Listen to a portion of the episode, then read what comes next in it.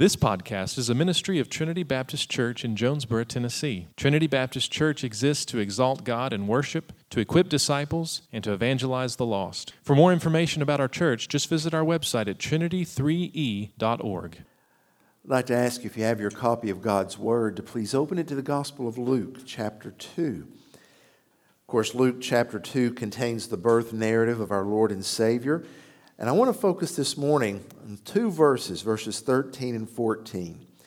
Of course, were we to read the verses that precede these two, we would find that Caesar Augustus had issued a decree that all should be taxed. For this taxation to be effective, each patriarch, each leader of the family, had to return to their hometown, as it were, to the place of their lineage. So, since Joseph was of the line of David, he and his espoused wife, he and his engaged wife Mary, went to Bethlehem. Of course, while they were there, the time came and she gave birth to a son as had been predicted. She wrapped him in swaddling cloths and laid him in a manger. Now, while this is happening, there were shepherds out in the field. To them, it was just an ordinary night. They were doing their thing. They'd clocked in, probably talking about how the Jerusalem baseball team was doing and just getting settled in for their night's work of keeping watch over the flock. And that's where we pick up in verses 13. After the angel Gabriel had given them the news, we find that suddenly there was with the angel a multitude of the heavenly host praising God and saying, Glory to God in the highest, and on earth peace among those with whom he is pleased. May God add his blessing to the reading and the hearing of his word this morning. Even though the television show Star Trek only ran for a few years, from 1966 to 1969, it has left an indelible mark not only on American culture, but even around the world. In fact, the show continues today in various iterations and spin offs. Of course, one of the best known characters of Star Trek is Mr. Spock, the Vulcan. And along with Mr. Spock, many are aware of the symbol that he would give, the Vulcan greeting live long and prosper. I can remember as a kid sitting in church trying to get my fingers to do that. All right? Now, there's an interesting story behind that. Leonard Nimoy, of course, played Mr. Spock, and Leonard Nimoy grew up Jewish. And as the show was being developed, he remembered a symbol that would be often done at the synagogue when the synagogue leaders were giving the blessing at the end of the service. And remember, the symbol looked like this. The story behind that symbol is this as he remembered what the leaders of the synagogue would do, and he remembered this, this symbol is from the Hebrew letter Shin. You can see, of course, the similarities there. Shin, that sound begins two very important words in Hebrew. One of the words is Shema, which is the blessing given in Deuteronomy 6 4. Hear, O Israel, the Lord your God is one. But Shin also begins a very important word shalom. The idea of shalom, the idea of peace and well being, the idea of the not just the absence of conflict, but inner serenity, even in the midst of chaos and crisis. The word shalom also carries with it the idea of health and prosperity, hence, live long and prosper. Biblically, shalom is associated with the covenant that God makes with his people. Shalom comes from God because God is peace. The passage on the screen is Judges 6:24 as Gideon builds an altar and he called, called it the Lord is peace and to this day it stands at Ophrah which belongs to the Abiezrites. This clarifies why Jesus is referred to as the Prince of peace, as was read earlier. For unto us a child is born, a son is given, and the government shall be upon his shoulder, and his name shall be called Wonderful Counselor, Mighty God, Everlasting Father, Prince of Peace. God the Father is peace. So it makes sense that his Son brings peace. It is Jesus who brings the peace of God to bear upon the earth. And that is why peace features so predominantly in the birth narrative of Jesus. In fact, in the angelic praise given unto to God, glory to God in the highest. In other words, at the highest levels of the universe, let glory and praise be given to God. And then on the other end of the spectrum, on earth, peace. Eirene is the Greek word. It echoes the Hebrew phrase, shalom. So when we think of this phrase, peace on earth, there are three levels that I want us to consider it this morning. I want us to think of this peace on earth, first of all, in the large scope of things peace in the world. Then I want us to bring it down a level to think about peace in relationships. And then finally, to the innermost level, the level where peace can be most difficult to find peace in our hearts. We seek after peace. And the tragedy is that since humanity began, there's been strife and conflict. Ever since Cain killed Abel, violence has been growing exponentially. And it seems to be magnified as humanity moved into groups and tribes. In fact, when you survey the history of the known world, of this world, there's never been a year without conflict.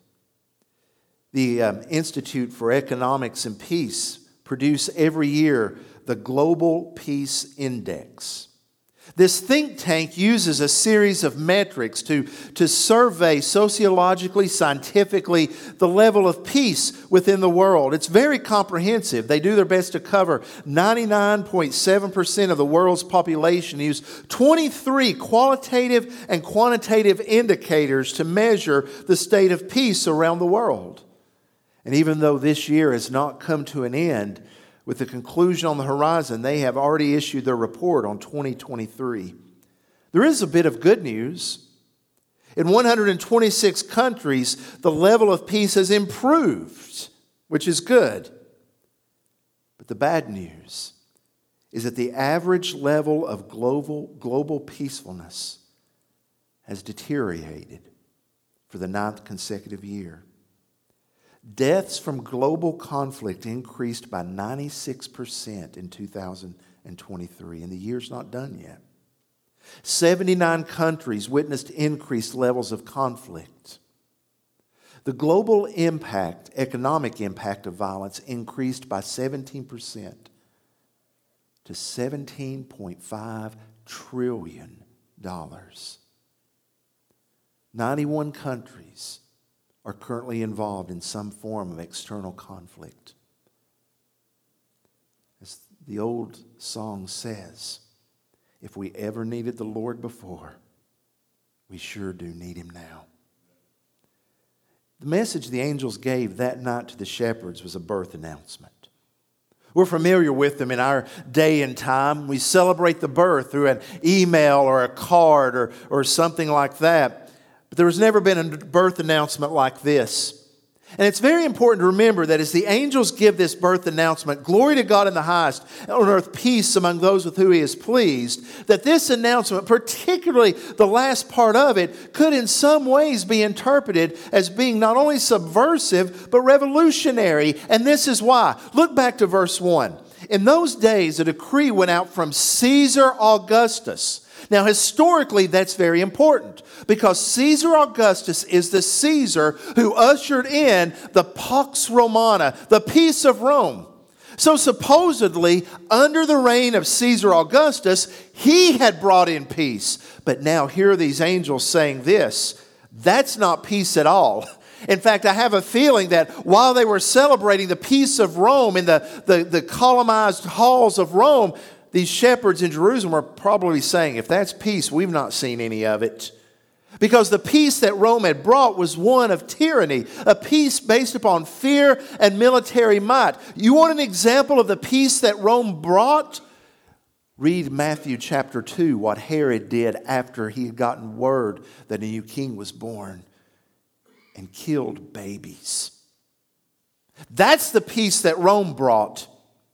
And now these, are, these angels are saying, if you think that's peace, you've got a wrong understanding of what peace is. The true peace will be brought about through God. The peace that God promised, where swords will be beaten into plowshares, will come about not through the power of Caesar, but through the power of Christ. The peace this world needs will not come about through governments, it will come about through God Himself. And we see pictures of this in the church. You see this in the early church where groups that were at enmity with one another, that hated one another, are brought together by the gospel of Jesus Christ. You know, we live in a culture that's grown used to violence. We're no longer fazed by it.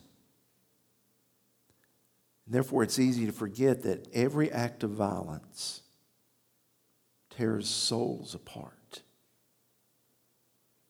It's never as clean as it's portrayed by Hollywood. About 10 years ago, I sat down with my Uncle John. I'm glad I did. Shortly after we had our conversation, he started slipping into the fog of dementia and passed away about five years ago. But I was so glad I sat down with my mom's older brother. He had served our nation in World War II in the South Pacific in the Navy. I'd never heard him talk one time about what that was like, what he did. But on this day, as I sat in his den, he began talking about it.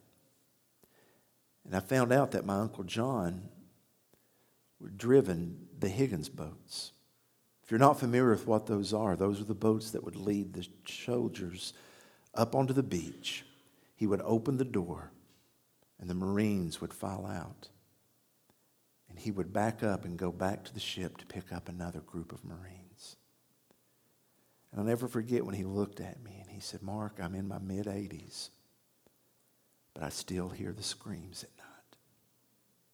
I still hear the screams and the bullets. Oh God, let peace on earth come. Let it come. And we recognize that the promise of peace will be fulfilled fully at the second advent of Jesus when wars will cease and the screams will turn into hallelujah and the shouts will be shouts of praise. Come quickly, Lord Jesus. But until then, church, you and I have the opportunity to be ambassadors of that peace. You and I have the opportunity to show the world what peace looks like, and we can do so by living in peace in our relationships. It has been well documented that these shepherds were outcast. The irony of their exclusion is that more than likely they were keeping the very sheep that would be sacrificed in the very temple in which they were not allowed to enter. Isn't that a kick in the pants? They were considered unclean because of their work out in the fields. But yet, it's interesting that the first announcement of Jesus' birth, after the arrival of Jesus, comes to them. Why not in a governor's mansion? Why didn't the angels appear uh, in a palace, the palace of the high priest? Or, or maybe, better yet, make an appearance at the intersection of Main Street and Broadway in Jerusalem and really let the world know about it? Why not an advertisement in Rome could it be that the Lord is telling us that those on the outside are now part of the in crowd? That this good news of the gospel is not only for those who are the movers and the shakers, those who are powerful, but it's for those who have no power whatsoever, which, by the way, is the vast majority of us.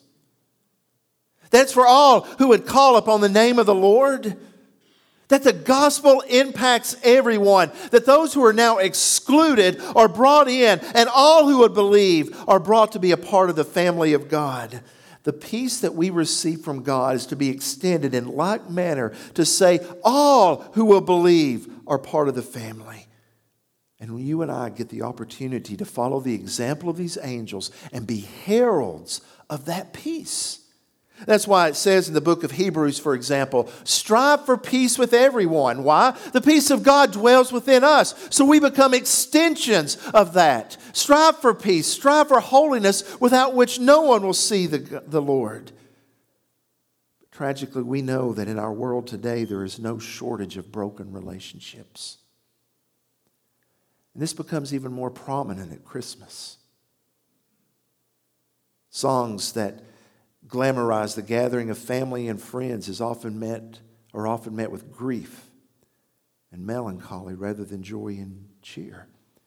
Because the reality is that often at family gatherings, wounds are reopened. We remember words we wish we wouldn't have said, actions that can never be taken back are tragically brought back to mind. But, brothers and sisters, in the midst of this, you and I are called to seek peace, to be agents of reconciliation. Now, I know pragmatically we think, you know, that sounds good, but, but what do you do if the other person won't respond? What, if you, what do you do when you, you reach out, but the other person will not in any way reciprocate? Well, the reality is, you and I cannot change other people. I know we wish we could, but we can't. Truth is, we can't even change ourselves. That's the power of God. But what we can do is to do our best to try. Book of Romans says, if possible, so far as it depends on you, live peaceably with all. As far as it depends on you. And I think that's where, whenever we reach out and the other person doesn't respond and will have nothing to do with us, we have to guard our hearts so that we don't fall into bitterness and anger and let those things begin to control us. And if you find yourself in a situation of estrangement, where there's not peace in your household, peace with friends or family, don't stop praying for it and always be open to seek it because you don't know how the Lord may be at work. You don't know. I was reminded this week of the story of Jacob and Esau. Now, I want to try to share it briefly. It's a long story, but it begins with treachery where Jacob stole the birthright of his brother. Now, that was, that was just wrong. You know, never try to sanitize the lives of the saints because they're just downright ugly at times. So Jacob deceives his father, steals Esau's birthright. Esau was complicit with it in a way because he said, Yeah, go ahead and take it. And needless to say, they were estranged. I mean, in some ways, it's like whenever there's a, a family conflict over an inheritance where one sibling feels like they've been taken advantage of. That's what happened with Jacob and Esau. And for years, they were separated. From what we can tell in the scripture, there was no conversation whatsoever until Jacob had finally went too far with his uncle Laban. And Laban said basically, it's time for you to go. So Jacob, who's a wealthy man, named, man now, leaves and he's getting ready to go back into Canaan. But to do that, he has to go through a place called Edom. And guess what? The leader of the Edomites is a guy named Esau, Jacob's brother. Now, what do you do when you are about to come face to face with your brother who's a powerful a government employee who you cheated and haven't seen for years?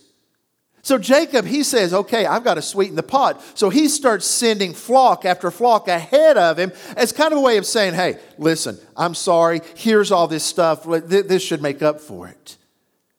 And the night before he meets his brother, Jacob has a wrestling match with God himself. The next day, Jacob comes face to face with Esau. You know what happens? Esau comes to him and grabs him and hugs him and says, Why are you sending all that livestock ahead? I'm glad to see you. Because God had been working on the other end, even when Jacob was powerless. That's why we seek to do what we can, but we trust God. Never discount what God is doing. And as I said before, if you find yourself in that situation where there's estrangement, Be open to be an ambassador of peace and guard your heart so that anger and bitterness does not take over.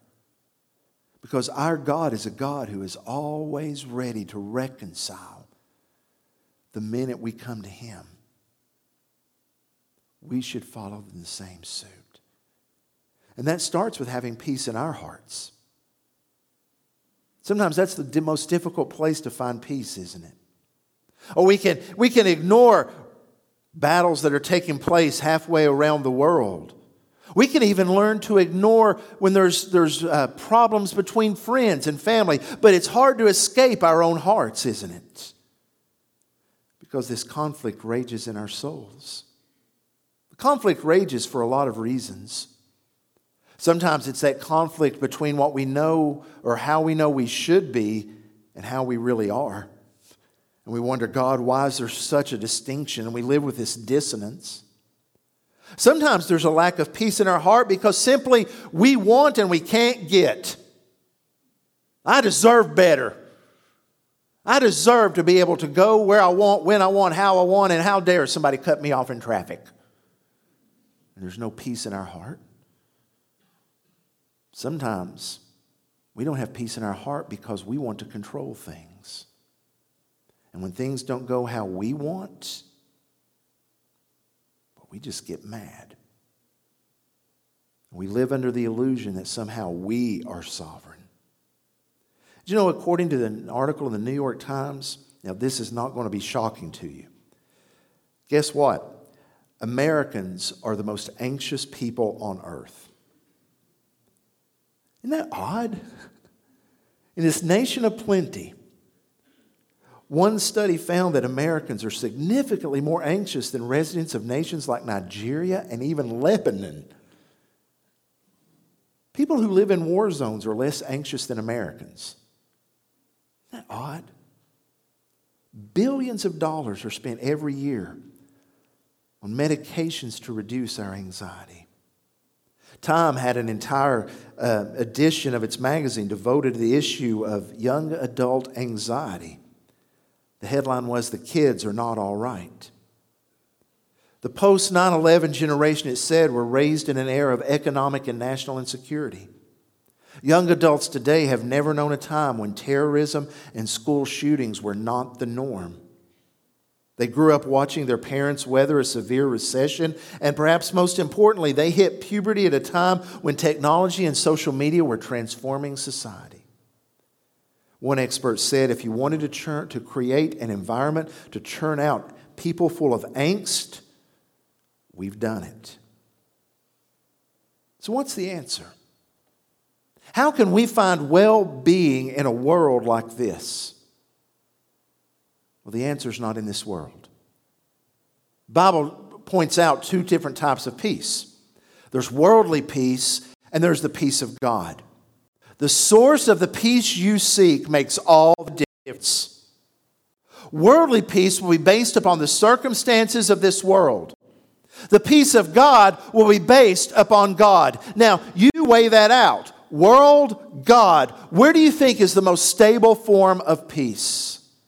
And what it down to is this Am I willing to surrender any illusion of control I have and trust God even when things are bad? Because understand, peace is not ignoring that there are problems. Peace is saying, Lord, in the midst of this, I trust you, for you are God, and I know that you are at work in the world. See, that's where the latter part of this verse comes into play. Peace among those with whom he is pleased. Most translation or many translations say goodwill, goodwill among men. It's a very difficult word. It's actually just two words in the Greek. But it seems to point out that God's peace comes upon those who find favor with God. So, if we want peace, we must find favor with God. How do we do that? It's not the way we think. Because the first thing we think is, well, I live good enough, I be good enough, I do all the right things. Those do not give peace because those things are based on what I do, what you do. To find favor with God is to believe in Jesus Christ. You believe in the Son, you are pleasing to God. God glorifies himself in the Son. And as we have faith in Christ and believe in him and what God has done in him, then we find peace with God. His favor rests upon us. That's why he says in Romans 5 1, since we have been justified by faith, we are justified, made right with God by faith in Jesus. Therefore, we have peace with God. That becomes the source of all the other peace. Yes, we can't change other people. We can't change the other countries.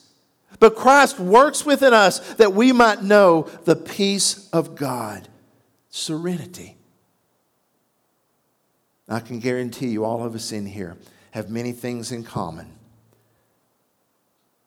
But the one thing we have in common is that we all have stress in life. Can I get a witness? Trust God. Trust Him. And know that He is true to His word. Peace is found in Christ, not in circumstances. Trust Him. Bow with me, if you will. I'm going to lead us in a prayer. Then, as always, after this prayer, you can have the opportunity, if you want to come and need to come, to kneel at one of our kneeling benches to pray.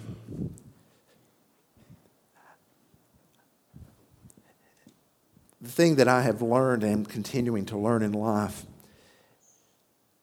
is that praying for the peace of God is not just a one time deal. Now, I'm not talking about salvation. That is a one time deal. That is, you place your faith in Christ, you are saved, but you know what? We are not home yet. So there are times where I know in my life I feel anxiety and worry coming and rising in my heart. And I have to come back to this truth to say, Father, you are my Father. That has not changed. You're at work in this. And I have to say and remind myself and speak it to the Lord Lord, I don't know how, I don't know why, but I know you. I know you. Therefore, Lord, I don't have to worry. You're my daddy. You're my Abba, my father. You've got this covered. What circumstance are you dealing with right now that you need to lay before the Lord? Today may be that starting point because your mind comes back to it time and time again. Every time, Lord, give me peace in this. Give me peace. Trust Him in that. Be of good cheer. Jesus said, In this world you'll have trials and tribulations, but be of good cheer, for I have overcome the world. And that means he's overcome the anxiety that you face. Father, I thank you that you give us a peace beyond understanding. A peace that at times doesn't make sense. But Lord, I thank you that it's true. And Lord, I pray for myself, I pray for my brothers and sisters in this room because there are times we need to be reminded of that. So, Father, whatever is robbing us of peace right now, we lay it before you and pray that you would replace the worry with serenity and the stress with your peace. Grant this, we pray, in the name of Jesus. Amen.